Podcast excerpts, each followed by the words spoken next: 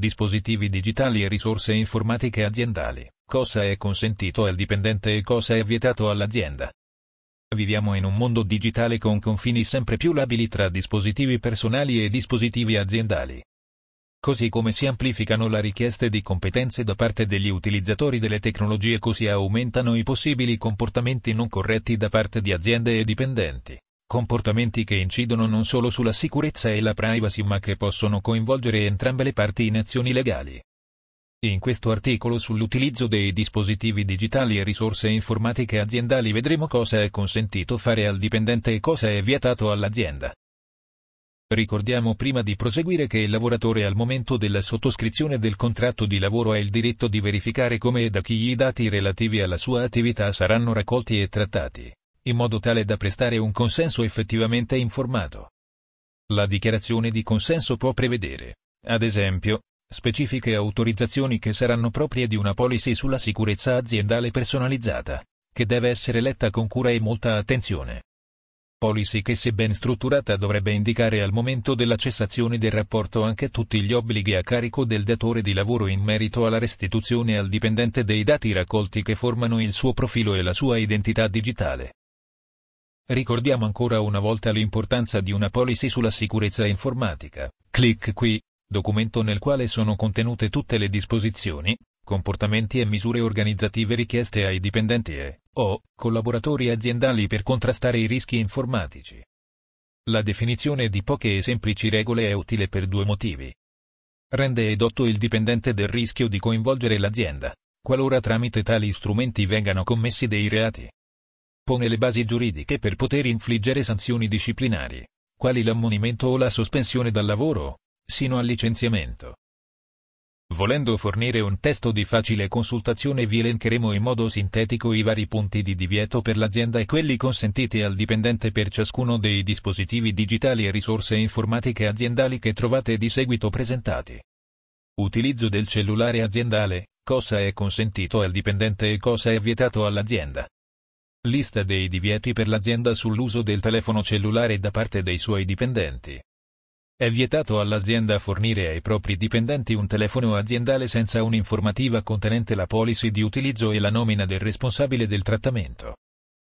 È vietato all'azienda effettuare controlli sulle SIM aziendali per contestazioni disciplinari. Le informazioni sul traffico telefonico possono essere analizzate solo se necessarie, pertinenti e non eccedenti gli scopi dichiarati. Provvedimento del Garante N.3 dell'11 gennaio 2018. In presenza di consumi anomali, la società provvederà a rilevarne le cause e, ove necessario, evidenzierà al proprio interno l'esigenza di contenere i costi aziendali, ma i dati dei dipendenti non potranno essere trattati a fini disciplinari. È vietato all'azienda effettuare controlli sulle SIM aziendali oltre un periodo di sei mesi tempo massimo per la conservazione dei dati viene parimenti affermato un principio di necessità del trattamento in base al quale le informazioni sul traffico telefonico possono essere analizzate solo se necessarie, pertinenti e non eccedenti gli scopi dichiarati. Tali requisiti ricorrono nel caso delle chiamate in uscita ma sono da escludersi per le chiamate in entrata senza specifici addebiti e in caso di tariffe flat. In caso di realtà medio, grandi, per effettuare qualsiasi tipo di controllo sui telefoni aziendali è vietato all'azienda definire una policy unilaterale ma dovrà prima aver stipulato uno specifico accordo sindacale nel rispetto della disciplina di settore. Non è lecito per l'azienda conoscere il numero telefonico completo della persona che chiama il suo dipendente, i dettagli della chiamata in entrata e di paese di provenienza della chiamata. C'è, ovviamente, Un'eccezione che può giustificare la richiesta di queste informazioni riguarda il caso in cui comportino una spesa eccessiva per l'azienda, documentata in bolletta. Ad ogni modo, i dati andrebbero trattati solo per questioni legate all'organizzazione e alla tutela del patrimonio aziendale, escludendo qualsiasi altra possibile finalità di utilizzo. Anche se l'azienda ha messo a punto un sistema di addebito e di tariffazione separata per le chiamate effettuate dal cellulare aziendale per uso privato su queste ultime è vietato all'azienda raccogliere i dati relativi ai numeri di telefono in entrata o in uscita. Non è lecito all'azienda effettuare backup del dispositivo in cloud senza definire modalità e tipologia dei dati salvati. Relativamente alla conservazione dei dati contenuti nel singolo dispositivo ed in backup occorre che gli stessi, se conservati in cloud, rispettino quanto stabilito dalla legge in merito al trasferimento dei dati verso paesi UE e extra UE. Inoltre è vietato il trattamento di dati personali del dipendente ricavati da file e documenti acquisiti nell'ambito di operazioni di backup. Relativamente alla tipologia dei dati salvati, il datore di lavoro può avere accesso alle applicazioni installate sul device, ma non è permesso nessun accesso al contenuto delle applicazioni stesse. Lista di ciò che è consentito al dipendente a cui è stato assegnato un telefono aziendale. È lecito effettuare chiamate personali mantenendo tuttavia un uso equilibrato del telefono. L'uso eccessivo del telefono aziendale per scopi privati può comportare il licenziamento. L'onere della prova ricordiamo che spetta al datore di lavoro e non al dipendente. È lecito installare applicazioni non aziendali sul telefono solo se dichiarato nel regolamento interno o nella policy aziendale consegnata al momento del ritiro del telefono.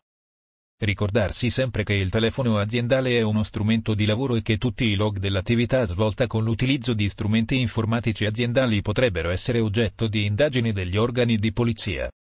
Tutte le applicazioni installate in modo autonomo possono essere soggette a vulnerabilità dirette o indirette ed essere di documento alle risorse aziendali messe a disposizione del dipendente, per cui potrebbe essere chiamato a risponderne. Computer tablet aziendale, cosa è consentito al dipendente e cosa è vietato all'azienda. Lista dei divieti per l'azienda. L'azienda non può accedere ai file del dipendente, ma può conservarli per un periodo massimo sei mesi per far valere i suoi diritti. Il diritto alla riservatezza dei lavoratori deve essere bilanciato con la possibilità per le imprese di tutelarsi nell'ambito di eventuali procedimenti penali. I datori di lavoro possono soltanto aprire archivi identificati dai dipendenti come personali purché alla presenza del dipendente o dopo che questi siano stati informati. Tuttavia, la Corte di Strasburgo ha aggiunto che gli archivi creati da un dipendente si presumono essere aziendali dunque contenenti dati da utilizzare per finalità lavorative, a meno che il dipendente non li abbia identificati come personali ad esempio il lavoratore dovrebbe creare una cartella sul suo computer dal nome nome e cognome più mie file privati, così da impedire al datore di lavoro di accedervi in assenza del dipendente medesimo. L'azienda può monitorare il corretto svolgimento dei compiti assegnati e il regolare utilizzo degli strumenti dati in dotazione, ma deve sempre essere salvaguardata la libertà e la dignità del lavoratore, come indicato dal garante per la privacy. Il datore di lavoro può controllare il contenuto dei PC aziendali, anche senza il permesso dei dipendenti che li utilizzano per lavorare purché ciò non sia finalizzato al mero controllo a distanza della sua attività lavorativa e solo se il lavoratore è stato informato della possibilità di un controllo. La condotta del dipendente che mette in cattiva luce l'azienda o i colleghi sui social deve essere contestata nell'immediato, entro tre mesi, diversamente non giustifica il licenziamento ed è illecita. È legittimo il licenziamento basato su un uso improprio dei social network come postare fotografie scattate durante l'orario di lavoro accompagnate da commenti offensivi nei confronti dell'azienda. Se interessati ad approfondire l'argomento contenziosi tra aziende e dipendenti per l'utilizzo improprio del computer e degli strumenti informatici aziendali, clic qui. Lista di ciò che è consentito al dipendente. Se le policy aziendali lo consentono, il dipendente può tenere sul computer aziendale anche materiale privato per garantire che sia visto come tale il lavoratore dovrebbe creare una cartella sul suo computer dal nome nome e cognome più mie file privati, senza tuttavia che questo occupi la maggioranza della memoria disponibile del dispositivo. Naturalmente, trattandosi di uno strumento aziendale e non personale, il datore di lavoro, nell'effettuare eventuali controlli sul computer, potrebbe accedere anche al materiale privato dei propri dipendenti. Si tratta di una condotta del tutto legittima se il dipendente era stato preventivamente informato di tale possibilità, fermo restando l'obbligo per il datore di lavoro di rispettare i principi propri della normativa sulla privacy. Se le policy aziendali lo consentono curare l'osservanza di backup periodici del suo materiale privato e non quello dell'azienda. Pertanto, il lavoratore che copi dei file aziendali con modalità idonee a farli fuoriuscire dalla sfera di controllo del datore di lavoro commette certamente un illecito disciplinarmente, rilevante a prescindere dal successivo utilizzo di tali dati e dalla dimostrazione di una specifica finalità illecita. La violazione dei dati aziendali, e dunque l'inadempimento del dipendente ai suoi obblighi fondamentali, si configura indipendentemente dal fatto che gli stessi siano protetti da password o meno e, quindi, espressamente considerati come riservati da parte dell'azienda. Pertanto, La circostanza che il lavoratore abbia libero accesso a determinati dati aziendali è del tutto irrilevante, e non lo autorizza a copiarli né a trasferirli in qualunque modo. Email aziendale. Cosa è consentito al dipendente e cosa è vietato all'azienda. Lista dei divieti per l'azienda. È vietato all'azienda raccogliere i dati contenuti nelle email inviate dall'account aziendale di un proprio dipendente, senza aver preventivamente fornito adeguata informativa al dipendente stesso circa modalità e finalità di tale attività di raccolta e conservazione dati. Ad esempio è stato ritenuto illecito, e conseguentemente vietato, il trattamento effettuato da una società mediante la raccolta e la successiva produzione in giudizio di alcune email scambiate tra determinati dipendenti e tra questi e terze persone senza aver previamente adottato un disciplinare o strumento analogo sull'utilizzo della posta elettronica aziendale e senza aver fornito una specifica informativa ai dipendenti. Quando cessa il rapporto di lavoro l'azienda deve prima disattivare l'account di posta del lavoratore informando i clienti con sistemi automatici che l'account è stato disattivato e fornendo i nuovi recapiti di posta elettronica a cui indirizzare le nuove comunicazioni dirette all'azienda poi deve cancellare l'account non essendo consentito mantenerlo già che come chiarisce il garante il trattamento risulterebbe illecito per violazione degli art. 11, 1, let A e B e 13 del codice. È vietato all'azienda continuare a mantenere attive le caselle email dei dipendenti licenziati oltre i sei mesi dopo la cessazione del contratto e comunque senza dare agli ex dipendenti la possibilità di consultarle o in alternativa informare i mittenti che le lettere non saranno più visionate dai legittimi destinatari ma da altri soggetti. L'autorità garante ha chiarito che gli account riconducibili a persone identificate o identificabili devono essere rimossi previa disattivazione e contestuale adozione di messaggi automatici che informino i terzi emittenti che quell'indirizzo non è più attivo. Prov. N. 456 del 30 luglio 2015 e N. 136 del 5 marzo 2015. Il garante ha dichiarato illegittimo il trattamento dei dati personali effettuato da una società che aveva solo attivato un redirect verso altre caselle di posta lasciando attivi gli account di dipendenti licenziati, in violazione degli art. 11, 1, let A e B e 13 del codice, ai sensi degli art.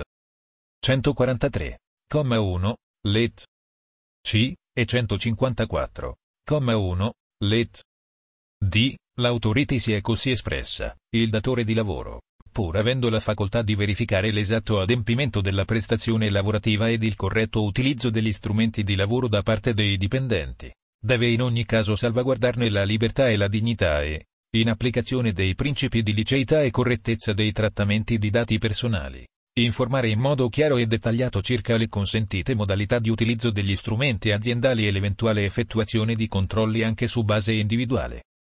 È vietato all'azienda conservare le email aziendali di un dipendente oltre il periodo necessario alla finalità del trattamento. Il garante della privacy con il provvedimento N.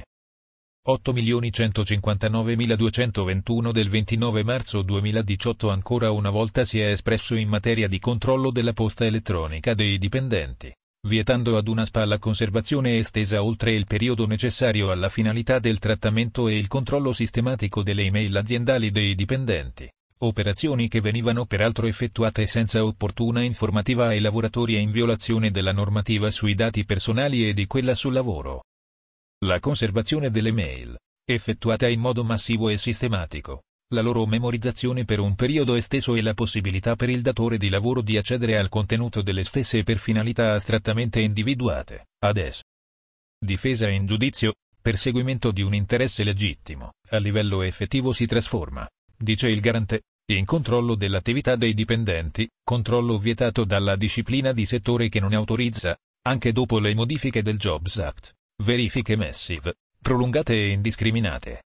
Il datore di lavoro, Infatti, può vigilare sull'esatto adempimento della prestazione lavorativa e sulle modalità di utilizzo degli strumenti aziendali quali anche gli account di posta elettronica, ma sempre nel rispetto della libertà e la dignità dei dipendenti.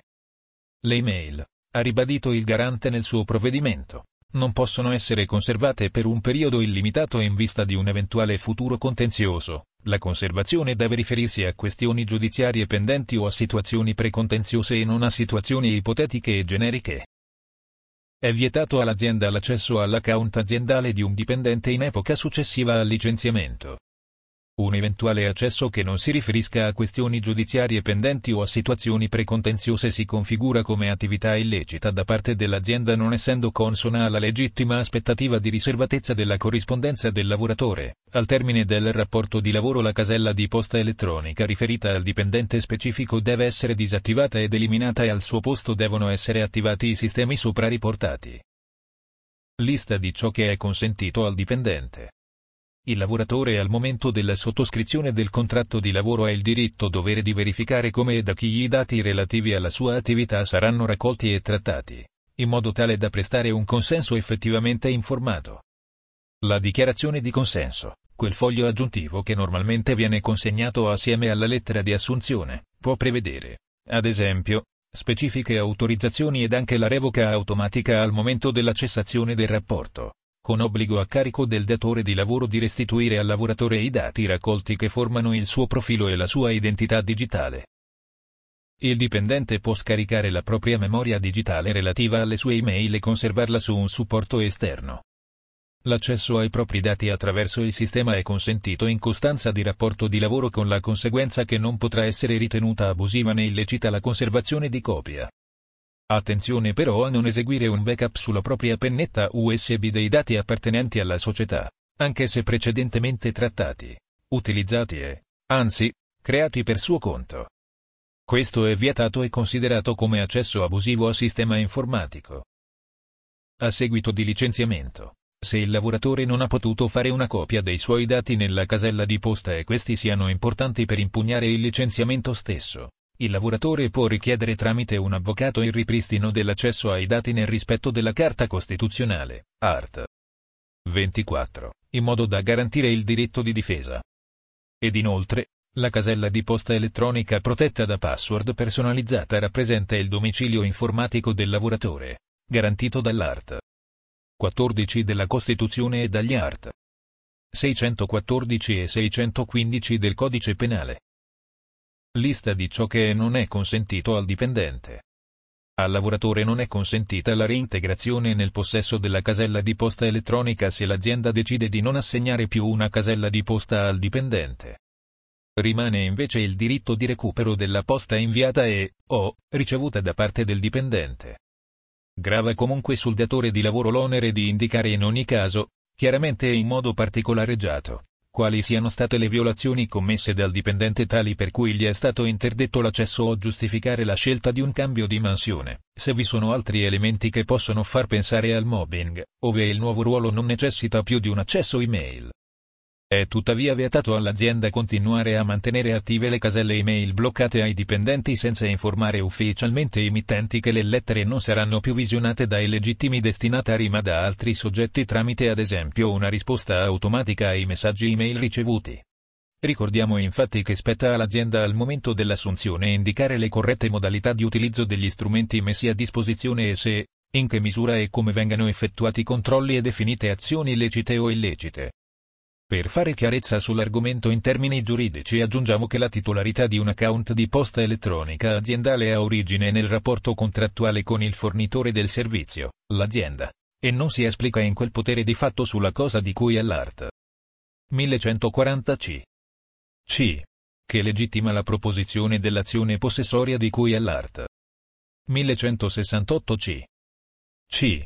Per posta elettronica aziendale si deve intendere il servizio di account email, pagato dal datore di lavoro, che, nella maggior parte dei casi, è costruito dal nome della società dello stesso datore di lavoro posto di seguito al simbolo della cosiddetta chiocciola chiocciola. Al giorno d'oggi l'utilizzo della posta elettronica appare imprescindibile per quasi tutte le attività lavorative, tanto da assurgere a vero e proprio strumento di lavoro che il datore di lavoro mette a disposizione del proprio dipendente o collaboratore a fini esclusivamente aziendali e che, pertanto, viene fornito unicamente per lo svolgimento delle mansioni cui esso è preposto. Geolocalizzazione GPS sull'auto aziendale, cosa è consentito al dipendente e cosa è vietato all'azienda. Lista dei divieti per l'azienda. È vietata l'installazione di un sistema di geolocalizzazione sulle automobili aziendali se determina un monitoraggio continuo e il conducente è identificabile. Se non determina un monitoraggio continuo e non identifica il conducente viene richiesto comunque all'azienda di posizionare sul dispositivo di localizzazione un'icona che dovrà indicare quando e se la localizzazione è attiva ed il sistema dovrà infine essere configurato in modo tale da oscurare la posizione geografica dei dipendenti dopo un periodo di inattività dell'operatore sul monitor della centrale operativa.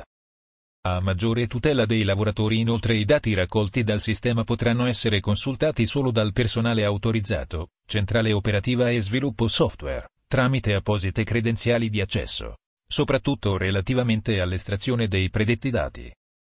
A tutela dei lavoratori dipendenti questi dati non potranno essere usati per il controllo dei lavoratori o per scopi disciplinari.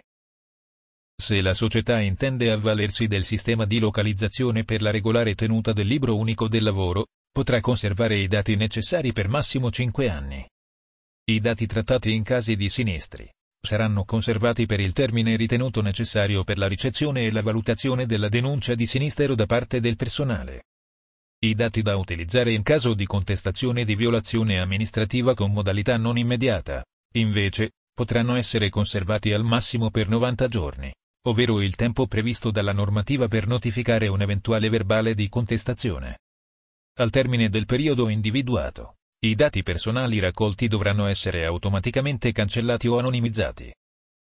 L'attività di indagine volta a seguire i movimenti di un soggetto e a localizzarlo, controllando a distanza la sua presenza in un dato luogo ed in un determinato momento attraverso il sistema di rilevamento satellitare, GPS, costituisce una forma di pedinamento eseguita con strumenti tecnologici, non assimilabile ad attività di intercettazione CFR. Caso. PEN. 27 novembre 2012. N. 48279. Lista di ciò che è consentito al dipendente. Il dipendente ha il diritto di essere informato preventivamente sul sistema di raccolta dati e assicurarsi che siano predisposte dall'azienda tutte le misure che consentano ai lavoratori di accedere ai dati trattati per la visione o l'eventuale modifica se non corretti. Informatica in azienda diretta dal DOD. Emanuel Celano